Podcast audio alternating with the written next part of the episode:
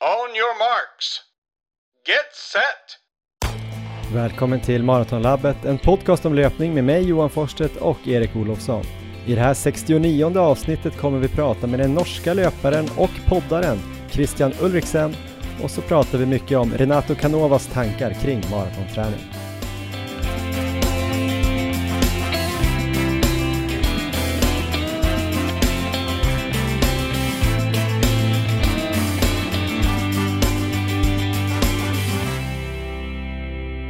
Hej och eh, varmt välkomna till avsnitt 69 av eh, Maratonlabbet som görs av mig då, Johan Forsstedt och Erik Olofsson. Hur är formen Erik? Är du redo för ett nytt avsnitt? Eh, jag är redo Johan, formen är, formen är god hoppas jag, den är på, på gång i alla fall och jag är extremt laddad för dagens avsnitt. Jag tror det här kan bli bland det bästa vi har gjort faktiskt. Oj, nu satt du verkligen ribban högt här men Det är i alla fall ett väldigt fullspäckat avsnitt. Eh, först vill vi bara tacka för all positiv feedback som vi fick på förra avsnittet med Andreas Almgren och vi kan då bara skicka vidare allt den här positiva feedbacken och tacken till Andreas då för att han pratade så öppet och nördigt om sin träning. Eh, I dagens avsnitt har vi en annan spännande gäst, den norska löparen och poddaren Christian Ulriksen som just nu är på träningsläger i Kenya med Sondre Nordstam Moen och Renato Canova bland annat. Eh, det kommer ju bli väldigt spännande att höra på honom. Och i det här avsnittet kommer vi också prata lite om löparjackor och såklart även om vår egen träning ju som har gått framåt sedan vi startade den här podden 2018 Erik. Då försökte vi springa under tre timmar. Nu ska du snart försöka SM-kvala. Du ska springa under 2.39 i Barcelona. Ja, och sen eh, senare i höst är det tänkt att du ska springa under 2.30. Ja, det är, det är det jag har sagt va? Jag tror att det är det du har sagt. Eh, jag själv är lite mer blygsam. Eh, har väl någon gång i något svagt tillfälle sagt att jag ska springa under 2.45, vilket låter skitsnabbt. Men under 35 på milen ska jag i alla fall fixa, det tror jag. Innan vi drar igång avsnittet ska vi också berätta lite om våra samarbetspartners. Eh, vi kan börja med Löplabbet som är Sveriges ledande butikskedja för löpning. Som också då, förutom de här butikerna, har en riktigt bra och eh, ganska nyutvecklad hemsida. På löplabbet.se finns inte bara alla löpargrejer ni behöver utan även så här produktguider och tips om hur man tvättar skor eller tränar fotstyrka. Det finns ganska mycket matnyttigt där och en annan rolig grej med Löplabbet är ju att de också gillar våra lyssnare. Eh, just nu då fram till och med sista februari får alla lyssnare 20% rabatt på sortimentet med kläder och skor och andra grejer och 10% på all elektronik. Då använder ni koden MARALABBET och den funkar både i butikerna och på webben. Så gå in och använd den så blir både vi, ni och Löplabbet jätteglada. Vi har också en annan väldigt spännande sak på gång med SJ som vi ska prata lite om nu men som vi såklart kommer återkomma till under våren också. Det är ju så att vi ska springa Göteborgsvarvet i vår, Erik. Ja, det ska bli riktigt roligt. Vi har ju, varken du eller jag har ju sprungit det förut.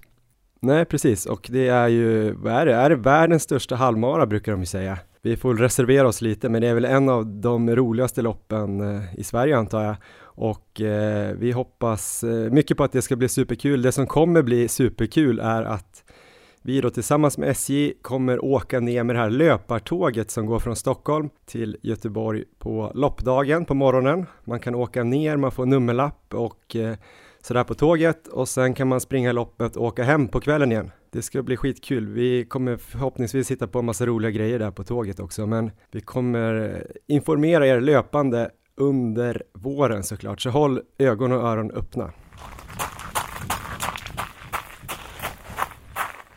Ja, men då går vi vidare i avsnittet. Erik, jag tänkte vi skulle prata lite om vår egen träning.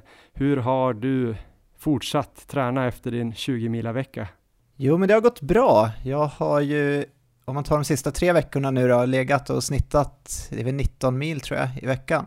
Så att jag har ju kunnat springa med väldigt hög volym och ändå, ändå haft med så tre kvalitetspass i veckan. Det har känts väldigt bra. Det har varit lite så här eh, från dag till dag när det gäller kvalitetspassen. Vissa har gått väldigt lätt och bra och andra har känts eh, ganska tungt.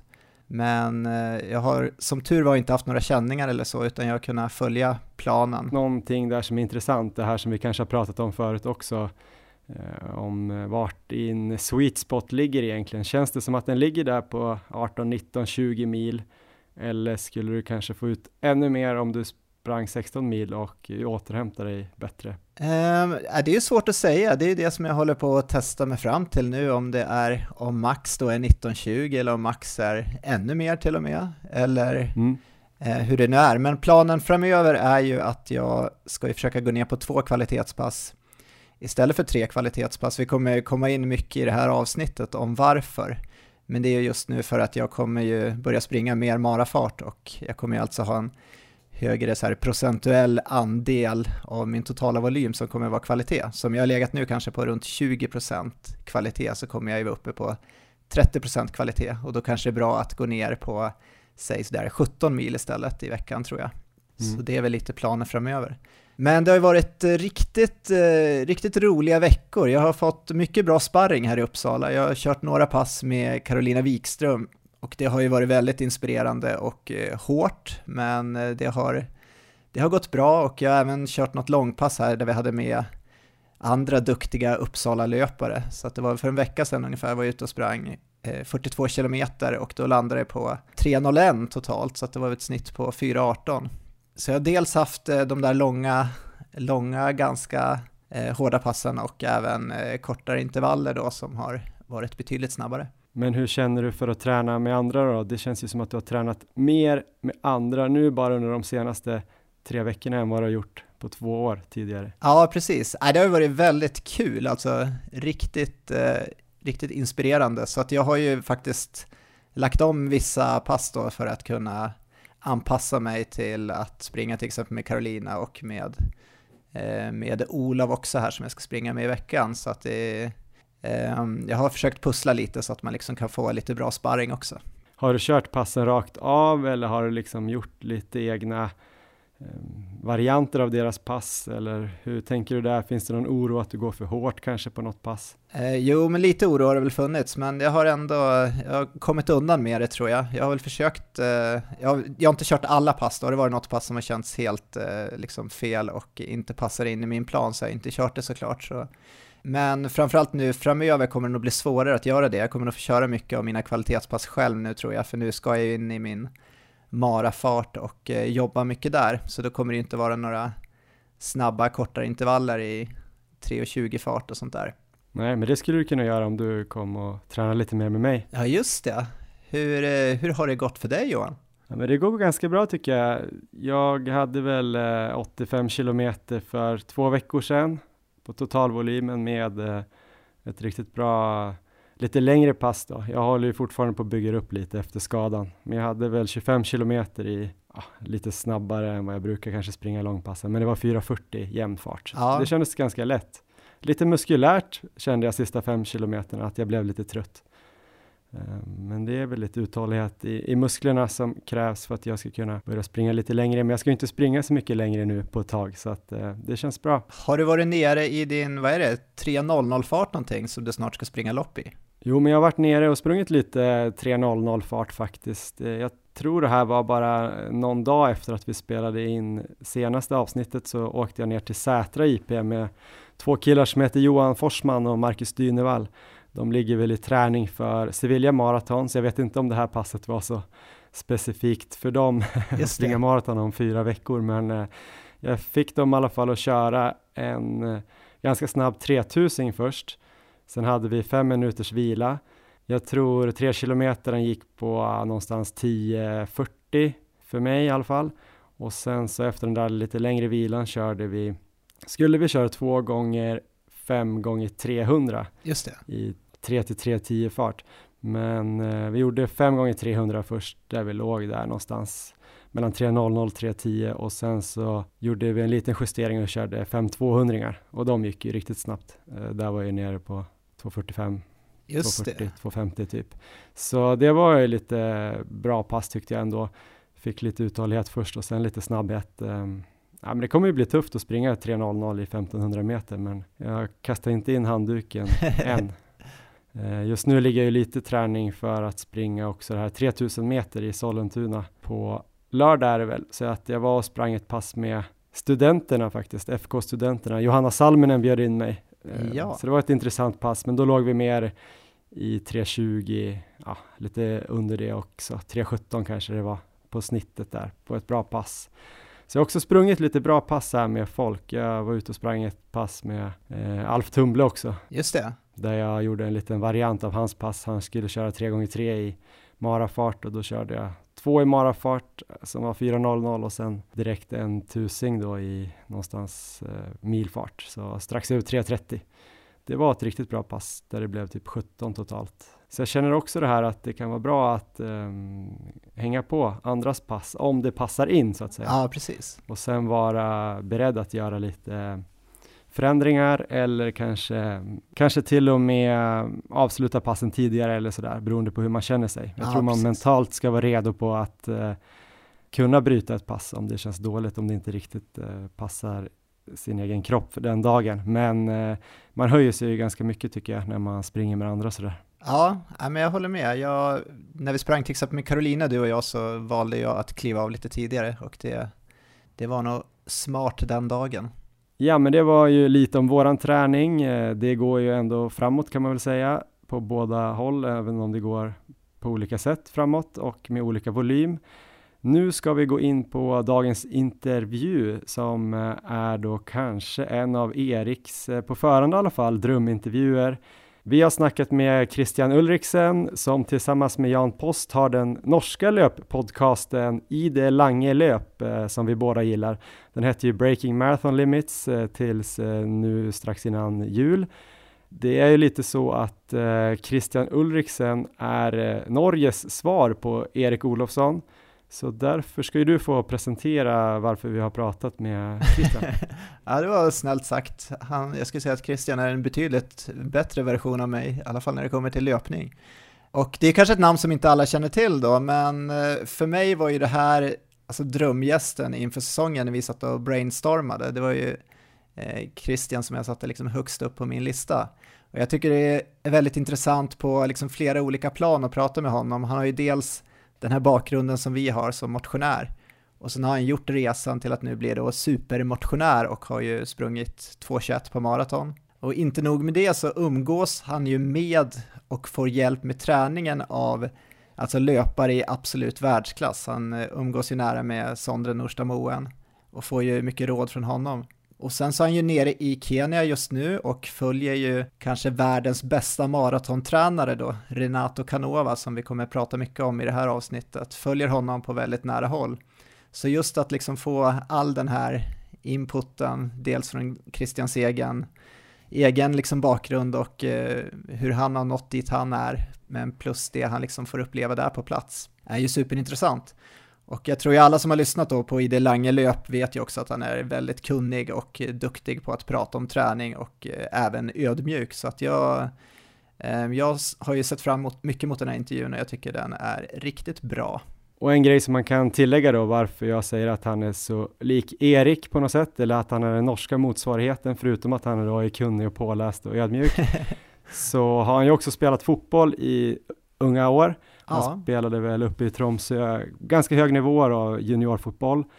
Sen eh, började han spela poker och var pokerproffs en längre period och tränade inte så mycket och tappade formen. eh, var lite, kanske lite överviktig och eh, otränad. Gick väl in i ett vad där han skulle springa under tre timmar på maraton.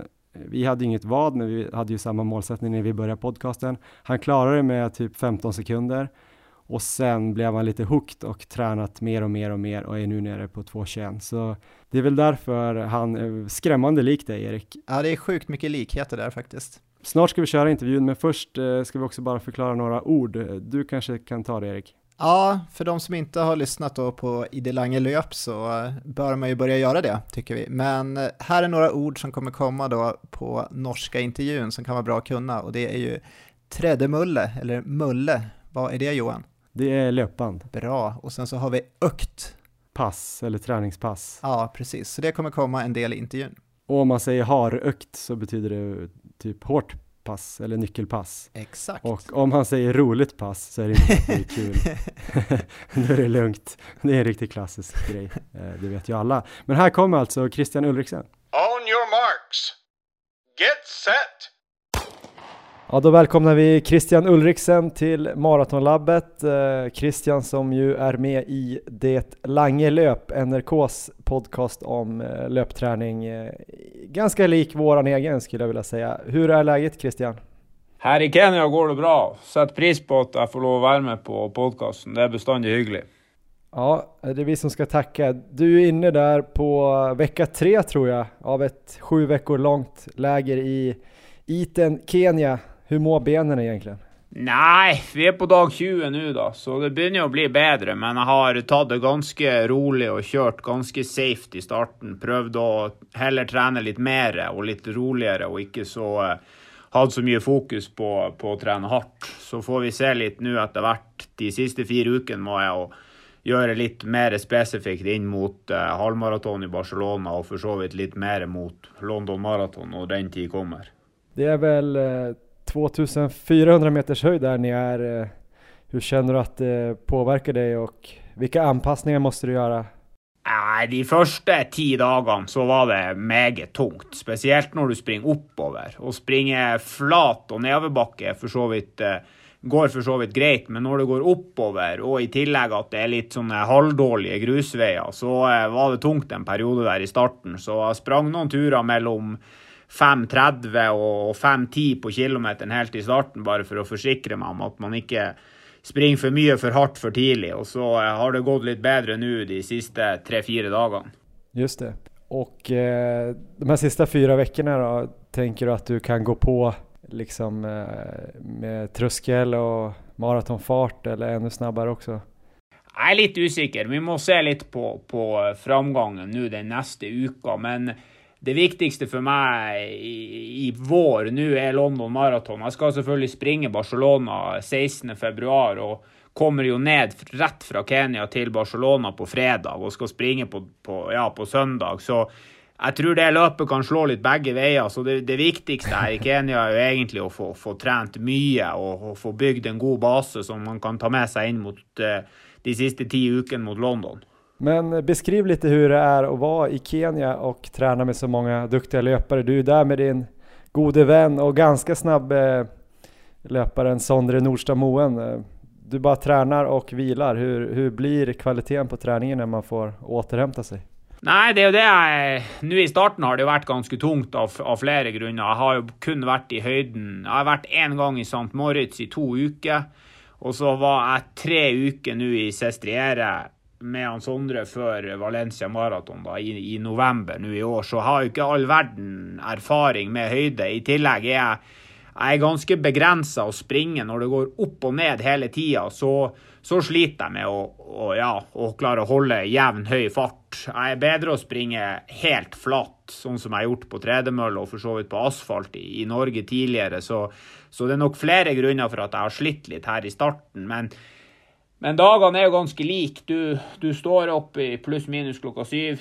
Någon spiser frukost, någon andra springer rätt ut och så genomför de allra flesta utöverne den, den viktigaste ökta eh, först på dagen. Så eh, kan du ju komma tillbaka till hotellet och spisa lite sen frukost klockan från 9 till klockan 11 och så är det lunch från 1 till 3 och så är det middag från 7 till 9 och det är klart att eh, de allra flesta som är här är ju på et helt annet nivå än mig och siktar mot OL og for så vidt det Ja, för så vidt att få tagit OL-kravet på, på maraton som är 2.11,30. Där är det ganska många, speciellt av de tyskerne, som, som hoppas kunna göra det. Enten i Sevilla eller i, i Rotterdam eller i, i London eller da i Düsseldorf där det är tysk mästerskap. Så, så jämnt över är jo nivået skyhøyt, och det är klart han Sondre är god. Han godeste Mo Farah och Andy Butchard kom ju nu och det, det är generellt eh, sinnssykt nivå på, på de flesta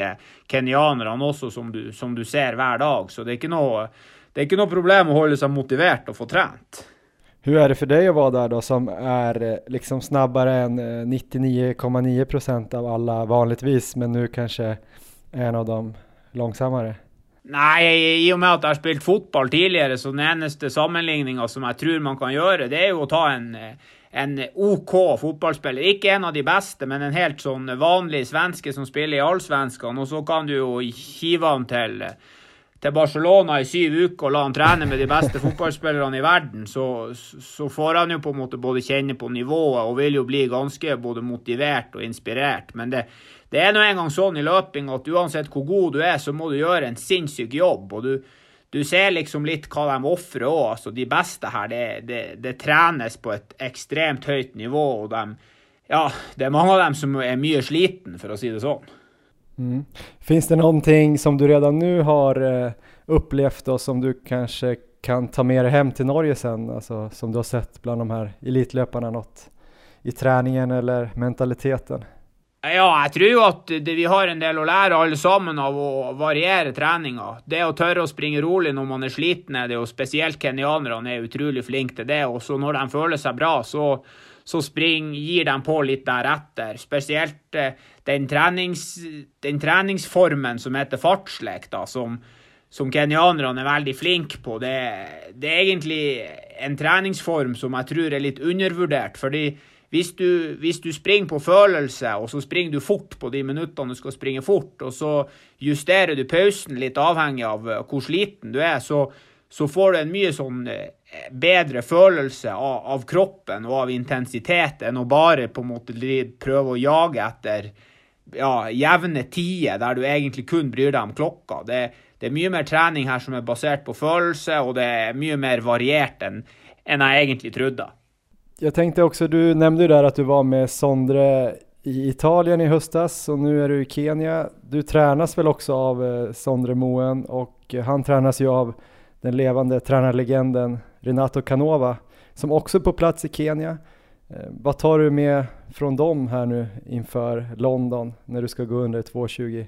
Nei, han Sondre hjelper meg jo. Jeg setter jo opp på en måte ei uke sjøl, og så ser han på det, og så kommer han litt med innspill. Men det er klart at eh, for hans del, som har vært i Kenya eh, ja, første opphold i, i 2008, tror jeg, så har jo han vært her nå en nærmere 1000 døgn. Så for han å sette seg inn i, i hvor på en måte hvor tung høyden er i starten, for min del er ganske vanskelig. Så det, det viktigste de første ukene er, er, å få trent godt og holde seg skadefri og på en måte eh, la den der rolige farta være en følelse, ikke prøve å jage høyest mulig fart. Og så har vi ja, Den første uka trente jeg ingen hardøkter. Da sprang jeg sju dager der jeg sprang rolig eller moderat, og så sprang eh, ja, en, en langtur da på over to timer. Og så den andre uka sprang jeg to sånne tempoøkter, men ingen av de tempoøktene gikk spesielt fort, og prøvde å å holde det sånn at det kjentes OK ut, uten at det ble for tungt. Så nå på tredje uka har jeg vært én eh, tur og hadde ei baneøkt nå på tirsdag, og i går sprang jeg 12 ganger 1000 meter på,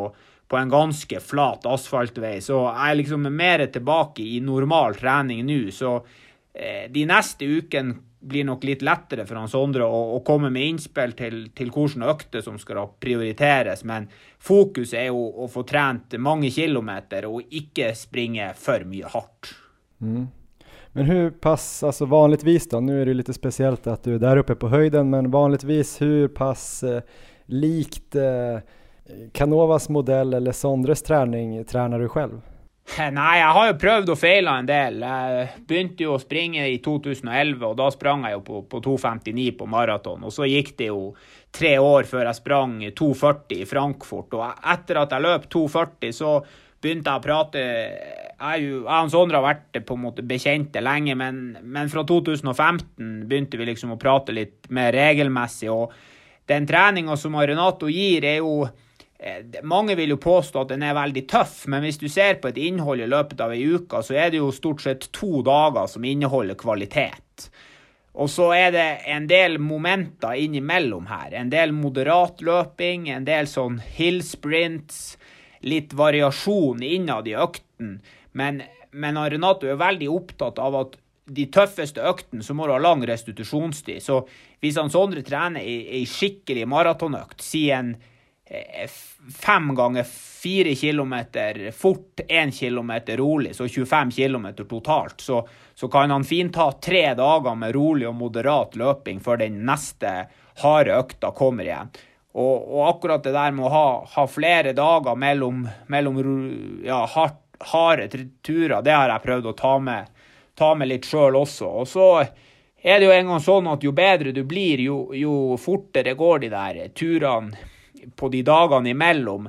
Men det gjelder jo hele tida å, å, klare å holde det der på et sånt nivå at når du har ei viktig økt, så må du være klar for økta.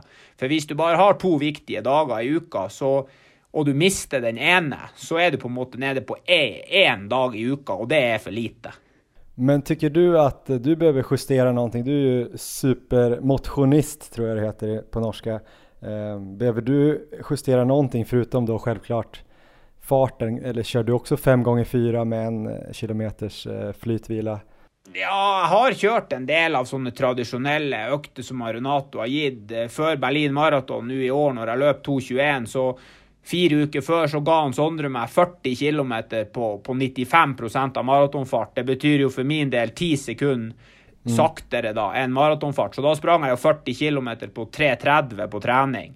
Sånne økter har jeg Jeg har ikke gjort dem helt så, så tøff før, men jeg, jeg har vært oppe i 30 og, og noen og 30 km på på, ja, på opp mot 95 procent av maratonfart, så rundt 3.30-fart. Det har jeg vært før òg, men det jeg kanskje ser at jeg har mest å, å, lære av når det kommer til Renato, er litt mer det innholdet på, på intervallene. Jeg er såpass mye bedre å springe langt enn jeg er å springe kort, så jeg er nødt til å gjøre noe med min pers på 5000 meter er jo 15.02, og på 10 000 31.08. Og hvis jeg skal springe et stykke under 2,20, så er jeg nødt til å klare å springe 10 km kanskje på 30-30, og 14,45 på 5000 kanskje. Men er det der din, vad hva skal man si, det er der du måste opp for å klare det her 2,20? Jeg er litt usikker, men eh, han Renato er jo opptatt av at han prater ofte om modulation, altså stor variasjon i trening. Og hele tida holde ved like det man har, men samtidig jobbe med svakheter rundt. Og, og for min del, som, som starta med løping liksom rett på maraton, så har jeg nok gått glipp av en del sånn tradisjonell friidrettstrening som, som eh, uh, utøvere gjennomfører mellom de er 15 og, og noen og 20 år, som inneholder mange økter på banen. Eh, det å klare å springe i ei høyere fart og klare å være avslappa. En del sånne momenter må jeg prøve å ta, ta mer tak i nå enn jeg, enn jeg har gjort tidligere, sånn at eh, den maratonfarta ikke blir så veldig, veldig nær 10 km-fart, for da begynner det å bli vanskelig. Just det. Jag tänkte, nu snackar vi med dig som också tränar på en väldigt hög nivå. Erik som jag har podden med tränar ju också väldigt mycket. Jag kanske är nere på 8, 9, 10 mil ibland per vecka. Går det att träna Canova inspirerat på alla nivåer eller måste man ha en viss, viss volym eller viss bakgrund? Du har ju också varit eh, tre timmars löpare menar jag. Jag tror ju att den största framgången för de aller flesta, helt till du kommer på ett väldigt högt nivå, det ligger i att få löpt flera kilometer. Men 100 kilometer i uka, hvis man har kontinuitet på 100 km, så tror jeg det går an å bli veldig god på det. Men da må du være ganske nøye på det innholdet i din treninga. Så hvis du har tid til å springe seks ganger i uka, jeg, og, og, det du satser mot er maraton, så ville jeg løpt en langtur som, som, kanskje i starten kan være rolig, der man jobber med distansen, og så etter hvert må man bygge opp farta på den langturen. Og den andre økta i uka ville jeg prioritert en, en litt lengre intervall. Altså, du kan godt springe 1000 meter, men ikke spring 8. Spring heller 15, og så springer du litt saktere. Mm. Men det er klart at det, løping er en enkel idrett, så det, det kommer litt an på hva man tåler. Eh, litt hva man kommer fra òg. Men men maraton er jo 42 km for alle. Så hvis du skal komme eh, gjennom en maraton på 42 km, så må du også være trent for å springe sammenhengende i ganske god fart over en lengre periode. Og det må du trene på. Mm. En annen greie, du har jo tränat med mange andre elitlöpare, både Norge og rundt om i verden, som du antingen kjenner eller har sett på träning.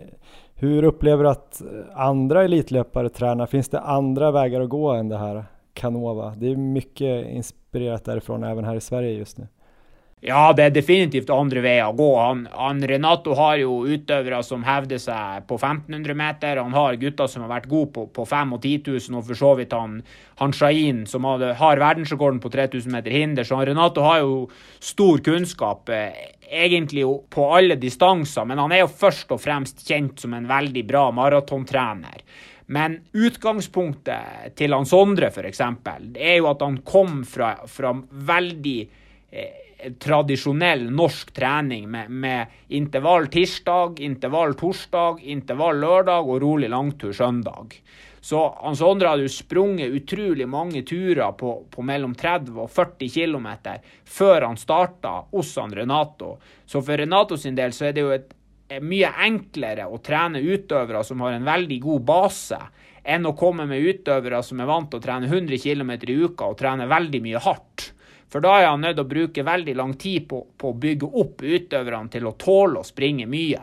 For han Renato har, han mener at hvis du skal ta ut potensialet ditt på maraton, og vi snakker om utøvere som kanskje kan springe fra 2,10, sånne som han David, helt ned til de, de beste i verden, så er du nødt til å springe jevnt over veldig mange kilometer. Eller så er du sjanseløs uansett. Mm. Så eh, det, det, er jo ikke bare én vei til Rom her. Det er jo mange tyskere her. De har litt annen treningsfilosofi. De, eh, noen av dem sliter med litt skader som gjør at de kun kan springe én gang om dagen og bruke både sykkel og ellipse som, som et supplement i treninga. Så det er ikke bare én vei å, å trene til til maraton. Men hvis du skal bli veldig, veldig god, så tror jeg du er avhengig av å springe en del langturer med ganske høy intensitet. I Norge och med de här Ingebrigtsen-bröderna så kom ju den här dubbeltröskeln tillbaka, att man kör två tröskelpass eh, på en dag. Det är ju många svenska medeldistansare som har börjat med det också och fått bra framgång. Även svenska maratonlöpare har ju börjat prova dubbeltröskel. Vad tror du om det? Alltså kanske springa lite fortare än maratonfart uppdelat två gånger per dag. Ska man göra det som maratonlöpare? Han Renato har jo brukt det han kaller for special block, da, som er, ja, et, et kvalitetsøkt om morgenen og kvalitetsøkt på kvelden. Han har jo brukt det i, i veldig mange år, og, og, som du var inne på, så, så dobbel terskel har jo vært et begrep som har eksistert i mange år. Men mm. det, har, det er klart at de Ingebrigtsen-guttene gjør jo åpenbart en, ei gjør jo åpenbart veldig mye riktig på trening, og, og de har funnet sin vei. De har veldig trua på, på, intensitetsstyring, og de bruker laktatmåler slavisk for å forsikre seg om at de ikke springer for fort. Det er jo veldig vanskelig å være kritisk mot de guttene når de har klart å, å komme tre stykker fra én familie i Sandnes på et, på et, såpass likt treningssystem. Og jeg har jo sett de, de svenskene også, spesielt han eh, ja, han som satt svensk rekord nå på 15 Kalle Berglund. Eh, ja, som også har hatt veldig god fremgang. Så, så, det er vanskelig å være kritisk mot det systemet. Men jeg tror også at eh, personlig så tror jeg at det systemet der fungerer mye bedre på 1500 meter og 5000 meter, der eh, i, tida du er ute på er mellom 3 minutter og 13.30, si det på en, på en godt trent 5000 meter-løper. Jeg tror det er veldig vanskelig å, å, å lykkes på maraton spesielt, hvis, hvis alle, øh, alle de viktige treningsøktene, hvis de varer bare 30-40 minutter, så tror jeg det er vanskelig å, å få den muskulære eh, belastninga som du trenger for å stå en maraton. Men på 1500 og 5000 så er det jo helt åpenbart at det der er en, en metode som har gitt stor suksess, og en metode som, som nok veldig mange eh, vil se stor fremgang ut av å, å, å prøve på. Men når det er sagt, så, jeg har prøvd en, en, som, nei, en, en vinter sjøl i 2016. Da sprang jeg på 2,25. og hvis du har full jobb, altså hvis du jobber åtte til fire og du ikke får sove eller slappe av imellom de der dobbel terskeløktene og dagene, så blir du veldig sliten i løpet av en to-tre måneder, og da tar det en del tid å hente seg inn igjen. Okay. Jag tänkte, vi börjar närma oss slutet här, men, men du sa ju själv där att du började springa 2011. Du var ju gammal fotbollsspelare, pokerproffs, skulle väl vinna ett vad, springa under tre timmar. Sen nu har du kommit ner på 2.21. Vad är det om, om vi säger de tre viktigaste nycklarna som har tagit dig dit du är nu? Eh, jag jeg vil jo kanskje si at den aller viktigste grunnen for at jeg har klart å komme til det nivået jeg har, er fordi at jeg har trent veldig mye i ung alder. For det om jeg ikke holdt på med løping, så, så eh, fikk jeg veldig mye god trening fra å spille fotball, og, og det har gjort at jeg tåler å springe. Men det er kontinuitet som er det aller, aller viktigste i løping, og, og uten kontinuitet så er det vanskelig å få fremgang. Og, og når du har kontinuitet, så holder du deg skadefri. Og så må du holde deg motivert. Du må, må, finne ting i hverdagen som gjør at du, har, at du har lyst til å stå opp og løpe. For det er, det er egentlig ganske enkelt å bli god å springe. Du er bare nødt til å tåle og orke å springe mye. När kommer nästa försök då på springa under 2.20? Det är London då, i april? Ja, for min del så er det egentlig så enkelt at uh, at jeg vil springe de, de plassene der det går an å springe fortest. For det eneste jeg bryr meg om, er tida. Altså, jeg har ennå ikke deltatt på noe norsk mesterskap i maraton. Og, og, for min del per dags dato så er ikke det noe heller som, som trigger meg. Det å bli, bli norsk mester og springe på 2,30 per dags dato, så betyr ikke det så mye for meg. Det eneste grunnen for at jeg trener, er for å finne ut hvor god jeg kan bli å springe maraton. Så, sånn som det er nå, så, så springer jeg London på våren og Berlin på høsten. og så får man eh, se hva, hva fremtida bringer. Men, men, eh, de neste årene eh, så vil jeg jo si med stor sannsynlighet at du blir å finne meg på startlista både i London og i Berlin. Hur kommer du i form till eh, London då? När kör man liksom sista hårda passet och springer du något preparationslopp innan? Ja, nå skal jeg jo springe da Barcelona, det er jo ti uker før. Og så skal jeg springe en halvmaraton i Praha fire uker før. Og den halvmaratonen i Praha, den, den, blir ikke et, det blir ikke et løp jeg lader mye opp til. Det blir ei, ei ordentlig god kvalitetsøkt på forhåpentligvis litt høyere fart enn en farta som kreves for å springe på 2,20. Og så, så er det engang sånn at at den eneste måten du klarer å springe bedre enn du har gjort før, det er å trene litt bedre enn du har gjort før, eller litt mer, eller ja, finne noen, noen smarte grep. Så jeg håper jo at, at den kontinuiteten som jeg har nå, og, og, den motivasjonen som jeg har nå, kan, kan, gjøre at jeg klarer å, ja, å, å bli enda bitte litt bedre. Grymt! Vi håller verkligen tummarna här från svenskt håll att du kommer bli pyttelite bättre eh, så att du kommer under 2.20 här i vår redan. Tycker att du ska ut och träna nu, köra hårt med Sondre i eftermiddag? Det å springe sammen med Sondre i høyden per dags dato, det går dessverre ikke an. For han springer på, på 3.45 til 3.50 om morgenen og, og, på fire blank på ettermiddagen på de rolige dagene. og Hvis jeg skal springe på kuperte grusveier på 3.45, da er det nesten som å springe konkurranse.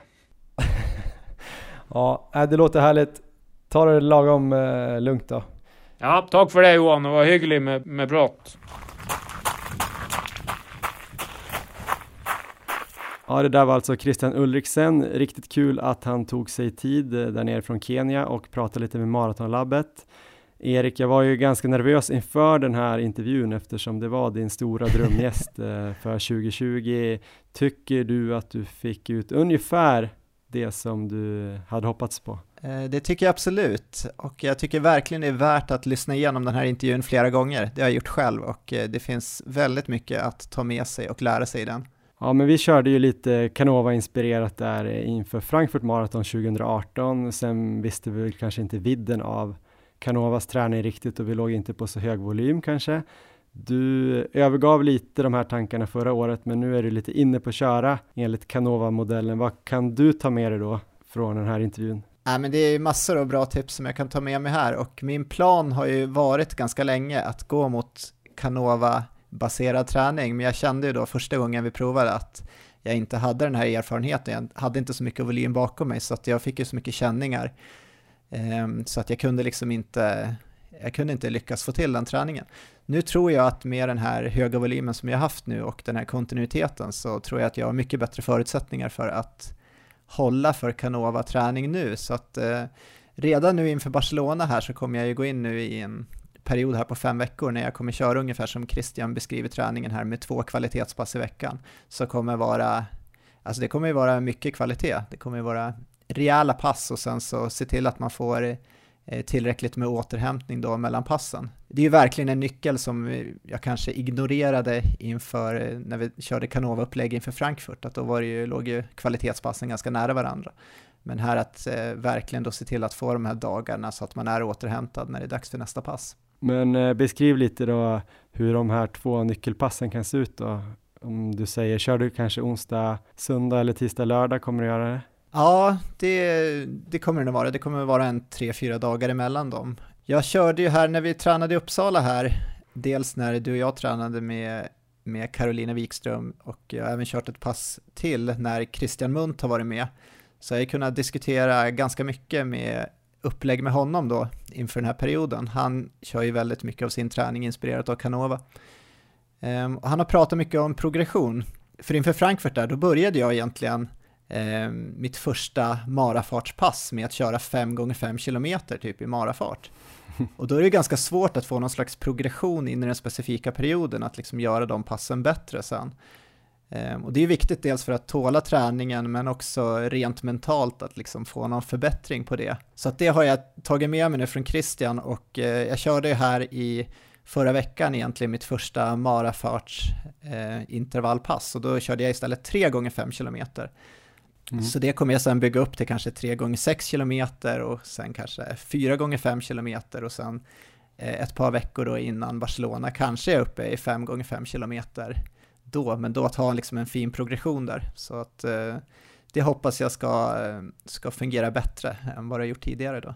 Just det, och det andra passet om man tänker att det där är ett nyckelpass på veckan, vad ska det andra bli ungefär då? Vad, hur bygger du upp det? Det andra passet är ju det som Christian här beskriver i sin, eh, i sin intervju där, där det är ett långpass i jämnt tempo. Han hade ju sprungit eh, 40 kilometer i 95 procent av marafart. Så att eh, mm. om hans marafart då är 3.20 så hade han sprungit det i 3.30. Och det är ju stenhårt och det skulle jag aldrig liksom kunnat fixa tidigare. Och jag är inte säker på att jag kommer fixa det nu heller.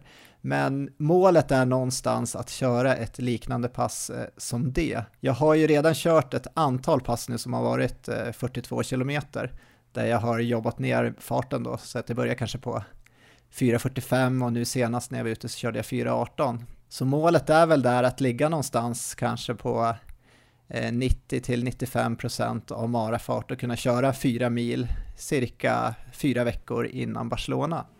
Så att eh, jobba mot det då, men jag har jobbat lite mer kanske från distans, att jag har redan då varit uppe i den här höga distansen och sen så förbättrat farten då eh, från pass till pass. Det är ju också så här, som jag har förstått det så är en av Canovas specialiteter, jag har lyssnat lite, jag har lyssnat dels på eh, föreläsningar med Canova, men även hörde jag en, en podcast där han hade en assisterande coach som heter Thomas Potzinger som var med och han sa ju att eh, just Renato Canovas eh, kanske eh, viktigaste egenskap var att han kunde nå sina mål på olika sätt. Så en del jobbade han då från distansen, att de eh, körde långa distanser redan från början och sen jobbade ner farten, men han kunde även ta mm. atleter liksom som sprang i högre tempo och öka intervaller från till exempel en kilometer upp mot tre kilometer och sen fem kilometer. Så just den här gången då så har jag provat eh, det här längre passet att eh, helt enkelt öka på farten så ska vi se hur det, det fungerar. Det pratar vi lite om i de här uh, avsnitten som handlar om individbaserad träning. Tror jag också att från vilket håll man ska närma sig. Ja. Jag har fått för mig att om man är lite mer då, har snabbheten men inte uthålligheten så kanske man försöker hålla snabbheten och sen bygga ut dem. Eh, och sen kan man göra tvärtom då, om man kanske har uthålligheten men inte riktigt snabbheten för den längden så gör man åt andra hållet. Men, ja, precis. Men dina långpass där då 90-95 procent, då kommer det vara att du vill ligga kanske fyra mil eh, i fyra fart någonstans då, ett tag innan Barcelona? Ja, det är ju, det är ju något, något slags mål jag har, men så gäller det ju att eh, se om man liksom är redo för det. Jag, även om jag sprungit mycket nu så har ju inte jag den här elitbakgrunden som många av Canovas atleter har.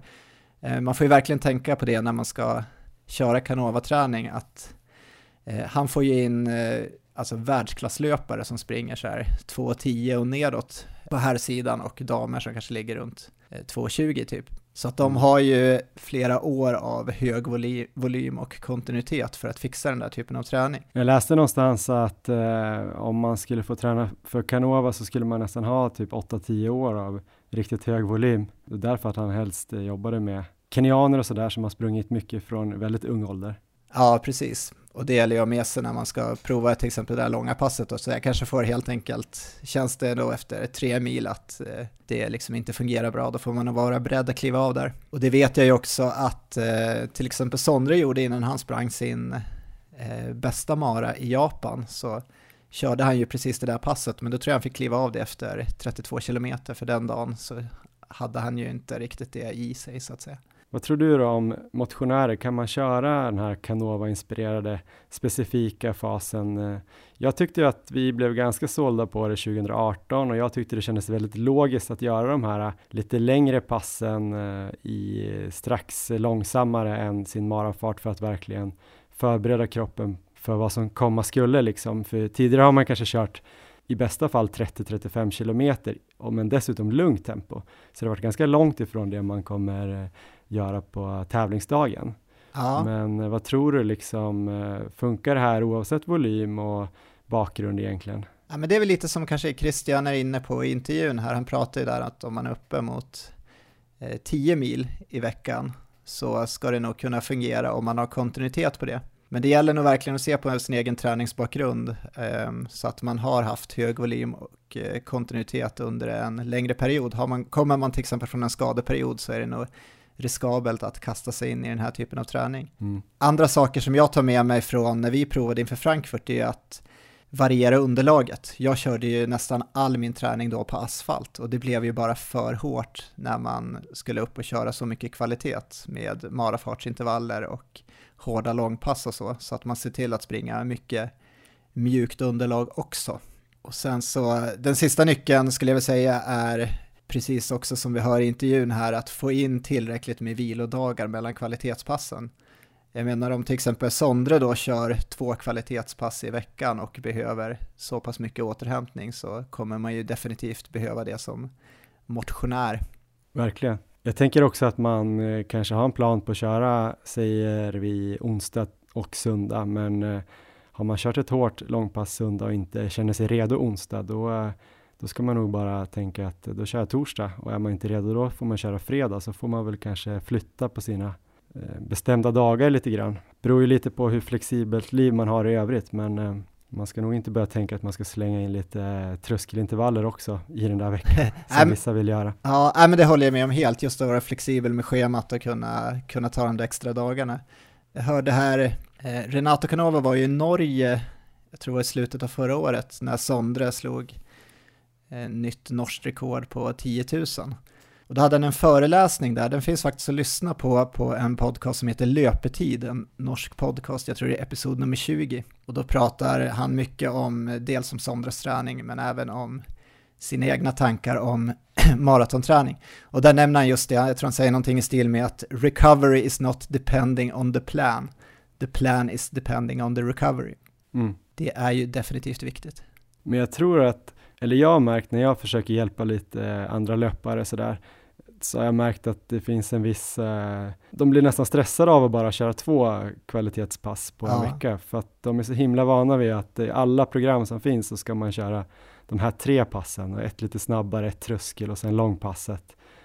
Men eh, när man då säger så här, men du ska nog bara en period här nu fokusera på att bygga uthålligheten och eh, då långa pass i snabb fart, nära maratonfart för att verkligen bli specifik och låta kroppen bli väldigt effektiv i den här farten. Så blir de ändå lite så här, ja men eh, fan, tisdag, torsdag, lördag springer jag typ de här ah. kvalitetspassen. Så bara, men ta bara bort det liksom. Det, du har byggt snabbhet, du har byggt eh, liksom motor och sådär. Eh, nu måste du bara finslipa det här och verkligen göra dig förberedd. Och vi gjorde ju också det felet som du nämnde tidigare, att vi kunde springa tre hårda pass, eh, vilket blev ganska slitigt. Och eh, det jag kommer ihåg också från när vi då sprang, det var ju att jag låg ungefär på en veckovolym på 80 kilometer under den specifika fasen inför Frankfurt. Och när jag gjorde en sån här vecka där jag hade maratonfartsintervaller på tisdagen, jag tror jag sprang 7, 6, 5, 4 med en kilometers eh, flytvila emellan. Eh, då blev ju det passet, tror jag, på tisdagen 29 kilometer och sen på lördagen hade jag ett sånt där eh, som skulle gå i 90-95 procent ja. av marafart, men jag körde inte 40, men jag hade ändå 33 i den här 90-95 och så 3 kilometers upp uppvärmning och tre nedjoggning, så det blev 39 det passet. Ja, så då hade det. jag liksom 68 kilometer på pass. Ja, Och sen så skulle jag få in då 12 kilometer, för jag på något sätt ville inte gå över de här 80. Så jag hade ett pass som var typ fem och ett halvt och ett som var sex och ett halvt. Så det var jättekonstig vecka nu så här i efterhand. Eh, men eh, ja, så det blir lite märkligt om man ligger då på en veckovolym på sex mil säger vi. Då går det ju inte ens att köra de här två hårda passen. För jag tror alla behöver nog de här lite längre hårda passen oavsett vilken nivå man är på. ja precis. Så att det, ja, man ska vara uppe på en viss volym definitivt. Men sen så är det ju, det är ju det är inte bara egentligen två pass också, man kommer ju få in lite annan fartträning också. Han jobbar ju till exempel mycket Canova med backsprints. Just det. Så det kan man ju lägga in då i slutet av sina distanspass och då kanske framförallt de distanspassen där man är lite fräschare, kanske dagen innan ett kvalitetspass egentligen. Om man är ute och springer, säg 10 kilometer, då kan man hitta en eh, relativt brant backe då som man eh, springer lite upp och ner för i slutet av passet och det ska vara ungefär 10-12 sekunder långa löpningar uppför den här backen eh, nära maxfart, så det ska vara ganska hög fart. Och sen så med lång vila mellan intervallerna, man ska gå ner långsamt. Syftet med det här är ju att man ska på ett skonsamt sätt rekrytera snabba muskelfibrer. Och eh, Canovas tanke med det här upplägget är ju att eh, man ska kunna använda dem i slutet av ett maraton, så att om man springer kanske 30, säg 38-39 kilometer och nästan uteslutande använder långsamma muskelfibrer så ska man ha den möjligheten att när de muskelfibrerna börjar bli väldigt slitna kunna plocka fram de här snabba muskelfibrerna i slutet av loppet. Men då gäller det ju att ha eh, tränat på dem, annars så eh, har man inte dem att tillgå. Ja, med risk för att det här kommer bli långt och nördigt som vanligt eh, så tänkte vi ta upp några grejer till, eller hur Erik? Eh, Vi pratade lite om dubbeltröskel här med Christian. Det är ju ett begrepp som kanske kom eh, till Sverige, eller det kom igen till Sverige i fjol med ganska stark kraft. I Norge har man ju pratat om dubbeltärskel väldigt länge. Det rör sig ju långt tillbaka i tiden, men i fjol började ju många medeldistansare i Sverige ta upp det igen och även många maratonlöpare. Vad tänker du kring dubbeltröskel eh, för maratonlöpare? Och då tänker jag kanske lite mer på det här när man kör, eh, som Andreas Almgren också kör, kanske 30 minuter eh, i effektiv tid på morgonen och 30 på kvällen. Jag tror ändå på det, fast kanske inte den specifika maratonperioden, så om man tar de sista åtta veckorna innan maran, då ska man in och jobba lite mer i andra farter. Men just den typen av dubbeltröskel tror jag kan vara bra i en förberedande period. Men sen kanske det blir lite för korta pass som jag tror Christian var inne på och jag pratade lite med Christian Munt här för någon vecka sedan att, att de här passen kanske blir lite ospecifika för den distansen man ska springa. Men det funkar ju skitbra för medeldistansare såklart som bara ska springa 3,5 minut eh, på 1500 och sådär. Ja, precis. De sliter ju ändå en del också de där dagarna. Även om man kanske inte springer, springer slut på sig helt så blir det ju som att man tappar kanske viktiga marafartspass istället om man då ska fortfarande ha dubbeltröskel. Men jag tycker det var intressant det här, han är inne här på de här special blocks som eh, Canova kör. Ehm, de finns ju också som specific block då som man lägger in, kan lägga in till exempel i den specifika marafartsperioden och jag har kollat upp på några exempel av eh, just sådana special blocks. Ja, om jag bara får förtydliga innan vi pratar om det så är då special blocks eh, en form av dubbelpass som är kvalitativa kan man säga, lite som förlängda dubbeltrösklar. Eh, det är inte som ett block en hel period utan det är kanske två kvalitetspass en, en dag, eller hur Erik? Precis, och det kan till exempel se ut så här att på förmiddagen så börjar man med att köra en mil i ungefär 90% av marafart, så fortfarande eh, bra fart. Och sen direkt går man över till 20 km i marafart. Så det är alltså 30 km totalt på förmiddagen. Och sen på eftermiddagen så kör man helt enkelt precis samma upplägg. Så det är tre mil till där med 10 km i 90% av marafart fullt av 20 km i marafart. Ofta kör Canova de här passen med ganska minimalt energiintag mellan passen. Så att man liksom kommer till pass nummer två med ganska låga glykogennivåer i musklerna. Så att det är ju det är väldigt så här extremt upplägg. Man får ju med sig att eh, Canovas atleter har ju tränat i många år med hög volym och eh, de, förhoppningsvis så pallar de väl med det här, men som vanlig motionär så måste man ju fundera lite innan man provar det här hemma. Jag tänkte just på två saker faktiskt. Dels, vi pratade tidigare här om att jag nästan fick min eh, hela veckovolym där inför Frankfurt på två pass. Här kan man ju få hela sin veckovolym på en dag om man vill, om man springer ungefär sex mil i veckan. Så det är ju väldigt effektivt. Man bara har en dag till träning och så, så kör man allt. Den andra grejen jag tänkte på att det här med låga glykogennivåer, uh, träna på det, lät ju lite som det här avsnittet vi snackade med Niklas Silander. Just det. Är det samma princip eller? Ja, men det är ju, det är ju samma princip och om vi ska förtydliga där så hade vi med en forskare då som heter Niklas Silander från Idrottshögskolan i Stockholm och det var i vårt avsnitt 33 om magiska pass och smart programmering. Så det kan man verkligen gå tillbaka och lyssna på. Där fick vi som en slags, vad ska man säga, en genväg för att nå de här låga glykogennivåerna. Eh, de hade gjort tester där på cyklister som hade fått eh, köra ett hårt intervallpass på eftermiddag kväll följt av en middag som bestod av väldigt lite kolhydrater. Och sen på morgonen efter så eh, intog de en frukost som också innehöll extremt lite kolhydrater. Det kunde till exempel vara en kopp kaffe och ett ägg kanske. Och sen så följdes det upp med ett distanspass, ungefär en timme. Och det där gav ju sen de effekterna att eh, mitokondriebildningen fick ju en väldigt stor boost. Och det är ju bland annat det som då Canova är ute efter här, när han vill jobba med låga glykogennivåer. Så det där kan ju vara en smart genväg att ta för att eh, nå dit. Kommer du köra de här äh, 30 plus 30 passen någonting inför Barcelona? Vågar du på det? Jag funderar på att göra någon variant av det kanske, att jag tar någon av de här veckorna och lägger in någon sån här special block, men sen så vet jag inte om jag vågar köra exakt så som Canova gör, utan jag kanske kommer korta av det lite. Han hade en annan variant också där man började att springa en mil i 90% av marafart full av Eh, till exempel 12 gånger 1000 strax över marafart, så att det blir kanske runt 22 km istället. Det tycker jag låter kanske lite mer tilltalande på något sätt. Det skulle alltså bli två gånger två mil ungefär. Ja, nej men det var en kul intervju att göra med Christian och eh, det känns ju härligt att veta att han sitter där på en liten camp i Kenya bredvid Sondre Nordström Moen, Mo Farah och Renato Canova och pratar med oss. När kommer du åka till Kenya Erik? Det känns bara som en tidsfråga. Ja, det, det kommer bli lite svårt tror jag. Man, hur många veckor ska man få in egentligen för att det ska vara värt att åka? Är det så här minst tre veckor i höjd eller? Vi har inte haft något avsnitt om höghöjdsträning, men jag tror att man brukar rekommendera tre veckor i alla fall för att det verkligen ska ge effekt. Ja, så att det, ja, det är ju att ha en barnvakt till Leon då, eller han får följa med kanske och starta igång löpkarriären här nu som fyraåring, femåring. Om du sa att han kanske skulle köra minimaran, i, runt Stockholm Marathon där. Så det kanske är bra att åka på höghöjdsläger. Det kanske är lite, lite som att du blir en sån här större elitpappa då, som driver din, din son lite hårt. Men ja. ja, allt för din löpning Erik. Jag ska fundera på det.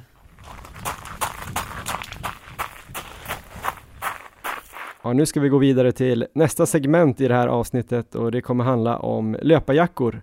För Löplabbet har fixat så att vi har fått prova några olika modeller och innan vi snackar om de här jackorna som vi har testat ska vi prata med Jörgen Lind på Löplabbet. Eh, här kommer han. On your marks. Get set. Ja, då har jag fått tag på sortiment och inköpsansvarig på Löplabbet, Jörgen Lind. Välkommen! Tack så mycket! Jag tänkte att vi skulle prata lite jackor här med dig då. Första frågan är väl lite grann hur ni tänker på Löplabbet när ni tar in jackor i ert sortiment? Ja, vi vill ju hitta ett sortiment som passar många då, om man säger så. Alltså, vi tänker alltid till på att det, att det ska vara lite skillnader på jackorna. Att, eh, det ska ju finnas en, några varmare jackor och så ska det finnas sådana som är lite tunnare, lite smidigare och så är ju passform viktigt så att det passar lite olika typer i olika kroppar helt enkelt. Eh, så att det är tydliga skillnader och personalen kan jackorna då, liksom att den här passar oftast den typen av löpare om du vill ha si och så. Så att ett tydligt sortiment och skillnad på jackorna helt enkelt. Och vad ska man tänka på då när man kommer in och ska köpa en löpjacka? Vad ska våra lyssnare tänka på? Eh, Ja, jag tycker man ska tänka till kring när ska jag använda jackan? Ska jag, använda, ska jag ha en jacka som jag kan använda i alla typer av väder? Då får man ju ofta kompromissa lite grann. Eller ska jag ha en jacka som är för här, för ett, säg minusgrader. Och så får man ju tänka, man måste ju tänka till, vad har jag att sätta på mig under jackan och hur vill jag klä mig då? Mm. De flesta väljer väl en ganska allround jacka som inte är allt för tjock. Vindtät ska den gärna vara eh, och, eh, och sen ha en bra andningsförmåga. Det är väl det som alla vill. Men, men eh, man, man, kanske har, ja, man får titta lite vad man har i garderoben också och vad man brukar vilja ha på sig under, vad man vill ha för känsla. Är man så att man vill klä sig typ i tre lager och inte tycker det är, no, no, ja, tycker det är skönt, då, då kan man ju välja en lite tunnare jacka. Medan om man till exempel ja, man springer nästan i alla ty typer av väder och är liksom driven sådär, då kanske man bara vill ha, jag vill bara ha en tröja under och då vill jag ha kanske ibland en jacka som har lite mer foder då, eller lite, lite tjockare då. Så man kan springa till exempel med en t-shirt under jackan eh, utan att den känns plastig liksom mot ärmarna och sådär. Så att ja, man ska tänka sig till när man ska använda den helt enkelt. Andra grejer då som jag har tänkt på, uh, ibland finns det ju huvor på jackor och ibland fickor och ibland är allt det där strippat så det är ingenting. Finns det några olika tankar man ska tänka?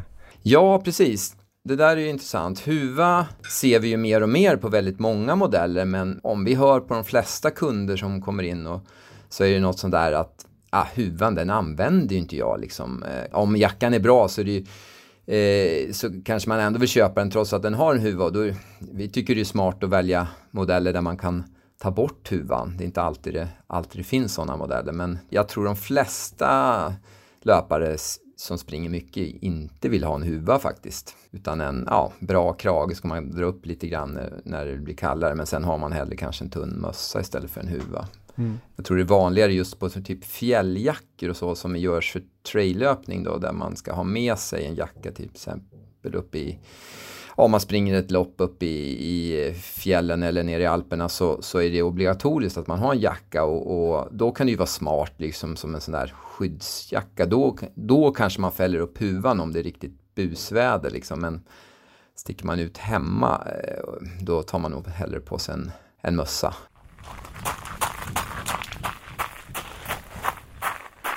Ja, och vi har alltså fått testa tre jackor. Det är två jackor från det danska märket Fusion. Det är Fusion S1 och Fusion S2. Sen har vi också sprungit i en Asics Light Show 2-jacka. Ehm, den här Asics-jackan och Fusion S1 är lite samma kategori kan man säga. En lite lättare klassisk jacka med lite vindavstötande och vattenavstötande. Ehm, Erik, eh, vad gillar du de här jackorna? Ehm, jag har sprungit i alla tre ett eh, antal gånger och jag gillar alla tre. Jag har fått en favorit måste jag säga och det är väl den här Fusion S2, den lite, lite tjockare varianten. Den har en väldigt så här, tight passform som jag gillade. Jag funderade faktiskt lite på, eh, kommer du ihåg det Boston Marathon 2018? Det här klassiska regniga och kalla loppet Johan.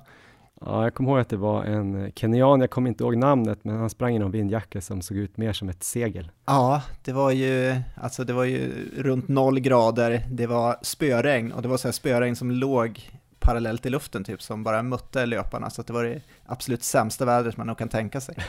Och då var det ju några av dem som sprang i jackor, eller de flesta sprang väl i jackor, och eh, favoriten då, Jeffrey Kirui från Kenya, han hade fått en jacka där i alla fall, och eh, från sin sponsor, som ju blev som ett stort segel, som en fallskärm där, eh, någon gång i slutet av loppet. Så att han ledde väl med två minuter och sen så väggade han totalt där och blev ju omsprungen av Yuki Kawuchi från Japan som kom där i ett linne bara ehm, eh, och spurtade förbi honom och vann med tre minuter sen.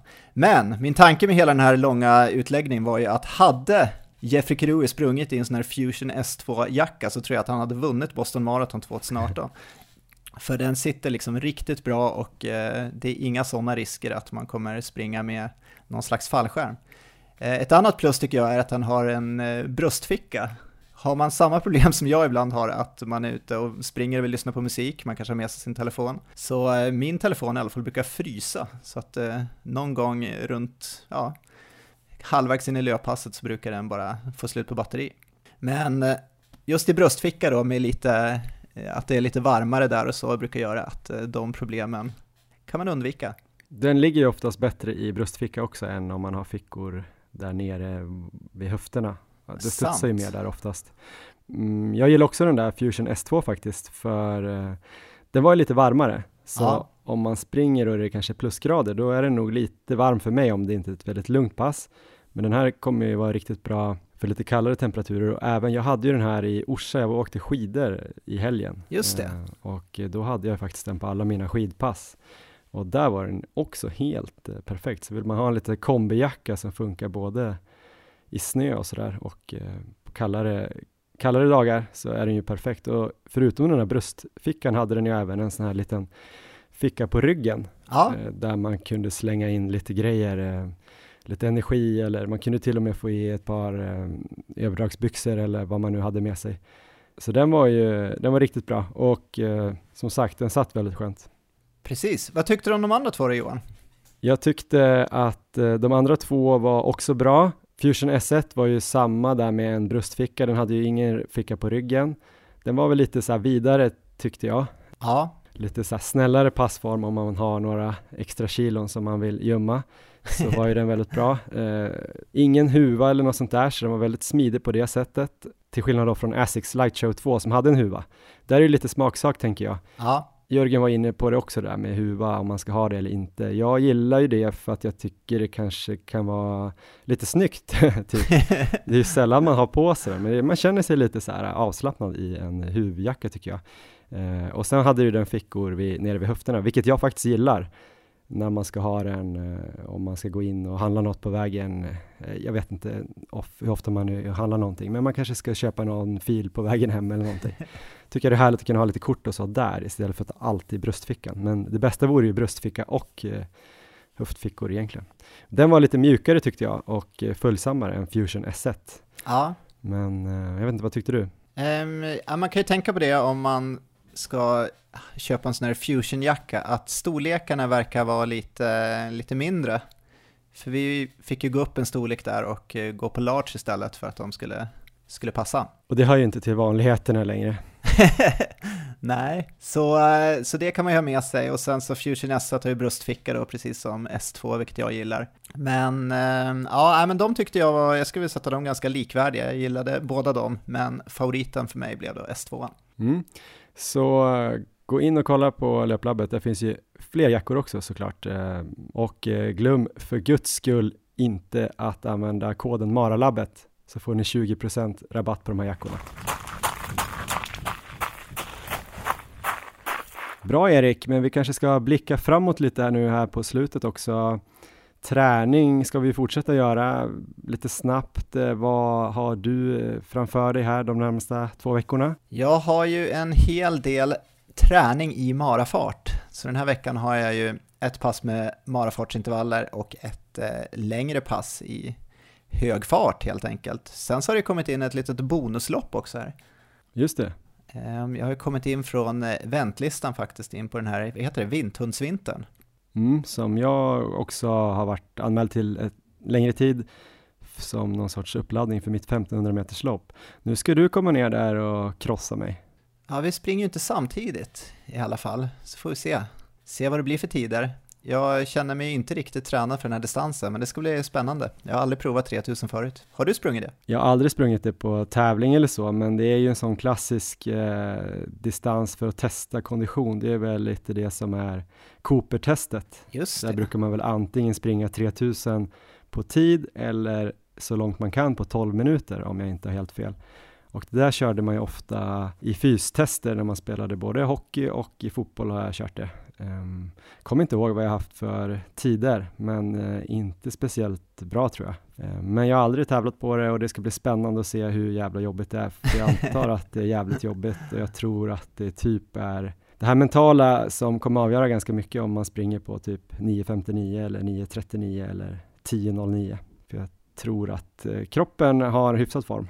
Ja, men jag var ju, jag tyckte det lät kul när jag fick veta att det kom in på listan. Sen sprang jag här med vår kompis Olof i veckan och han sa att efter 400 meter, då känns det ungefär som i, efter 7 kilometer på ett millopp. Och sen så är det bara att hålla i och springa resten med den känslan. Ja, men då är det lite likvärdigt eh, slutet på ett millopp med andra ord, för då har man ju ändå Ja, tre kilometer kvar, här kommer man ju bara ha 2,6, så det gäller att se det positivt. ja sant. Jag har faktiskt fått lite tips också här från min, eh, jag vill kalla honom mentor, jag vet inte om han håller med, men Andreas Almgren då, som vi hade i förra avsnittet, eh, återigen, han tipsar lite om uppvärmning och eh, även taktik. Eh, taktiken var ju bara att försöka hålla jämn fart, som i alla lopp egentligen, tyckte han, om man bara går för att få en tid då, som vi gör.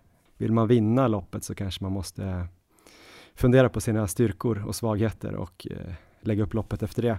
Men vi ska ju bara försöka få en bra tid, så då gäller det väl bara att hitta någon bra utgångsfart att hålla. Uppvärmningen där har jag tyckt varit lite intressant, för där har man ju hört att ju kortare lopp, desto längre uppvärmning på något sätt. Eh, Ja. Maraton eh, ska man springa länge, man kommer komma igång, det är inte så hög fart, eh, då kanske man inte behöver värma lika mycket.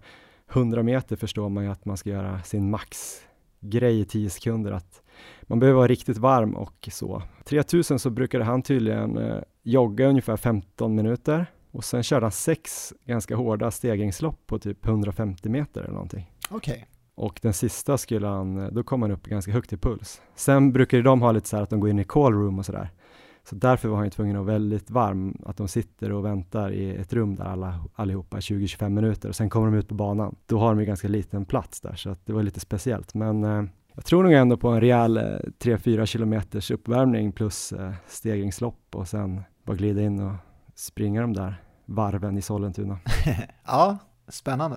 Vi får se vilken form jag kommer dit i. Jag har ju, håller ju på lite med en eh, Andreas Almgren light-vecka här också. Eh, jag kommer ju snacka mer om det i nästa avsnitt tänkte jag, men jag har tagit lite eh, inspiration från hans grundperiod här och kör i princip samma upplägg fast jag har självklart tagit bort en del volym och sänkt farten.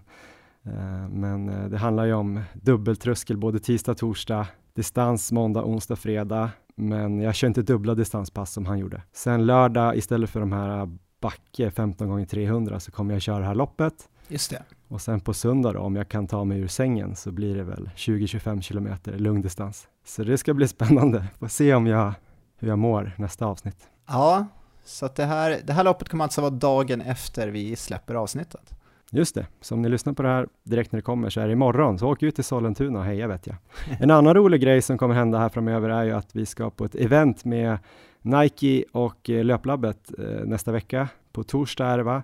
Vi har inte fått all information om det här eh, eventet än, men de kommer presentera bland annat den här nya skon de har släppt, Infinity Run, den här som ska vara mycket mer skonsam, att man kan springa hur långt som helst och bli mycket mindre skadad än med andra skor. Så de kommer prata där, det är David Nilsson och eh, Tony Arndt, en eh, forskare på Idrottshögskolan eh, i biomekanik, som kommer väl prata om foten och hur den beter sig i den här skon och sådär. Eh, så det ska bli spännande. Ni kan ju hänga med oss på Instagram, där vi heter Maratonlabbet, så kan ni väl se hur det går, både i det här loppet och på, den här, eh, på det här eventet. Och eh, ni kan ju också följa oss på Strava, eh, där vi heter Erik Olofsson och Johan Forstedt. Kan man följa oss på något annat sätt, Erik? Ehm, nej, du håller komma ut och heja på lördag. Ja, gör gärna det, fast det kommer bli sjukt nervöst om ni gör det. Så, jag blir glad både om ni gör det eller om ni struntar i det. Eh, Men det var väl det vi hade för det här avsnittet. Eh, Vi kommer tillbaka om två veckor med ett eh, nytt fullspäckat, matigt, nördigt avsnitt av Maratonlabbet. Ha det så himla bra och löp lagom lugnt och återhämta er bra. Erik, lycka till! Lycka till Johan, ha det bra.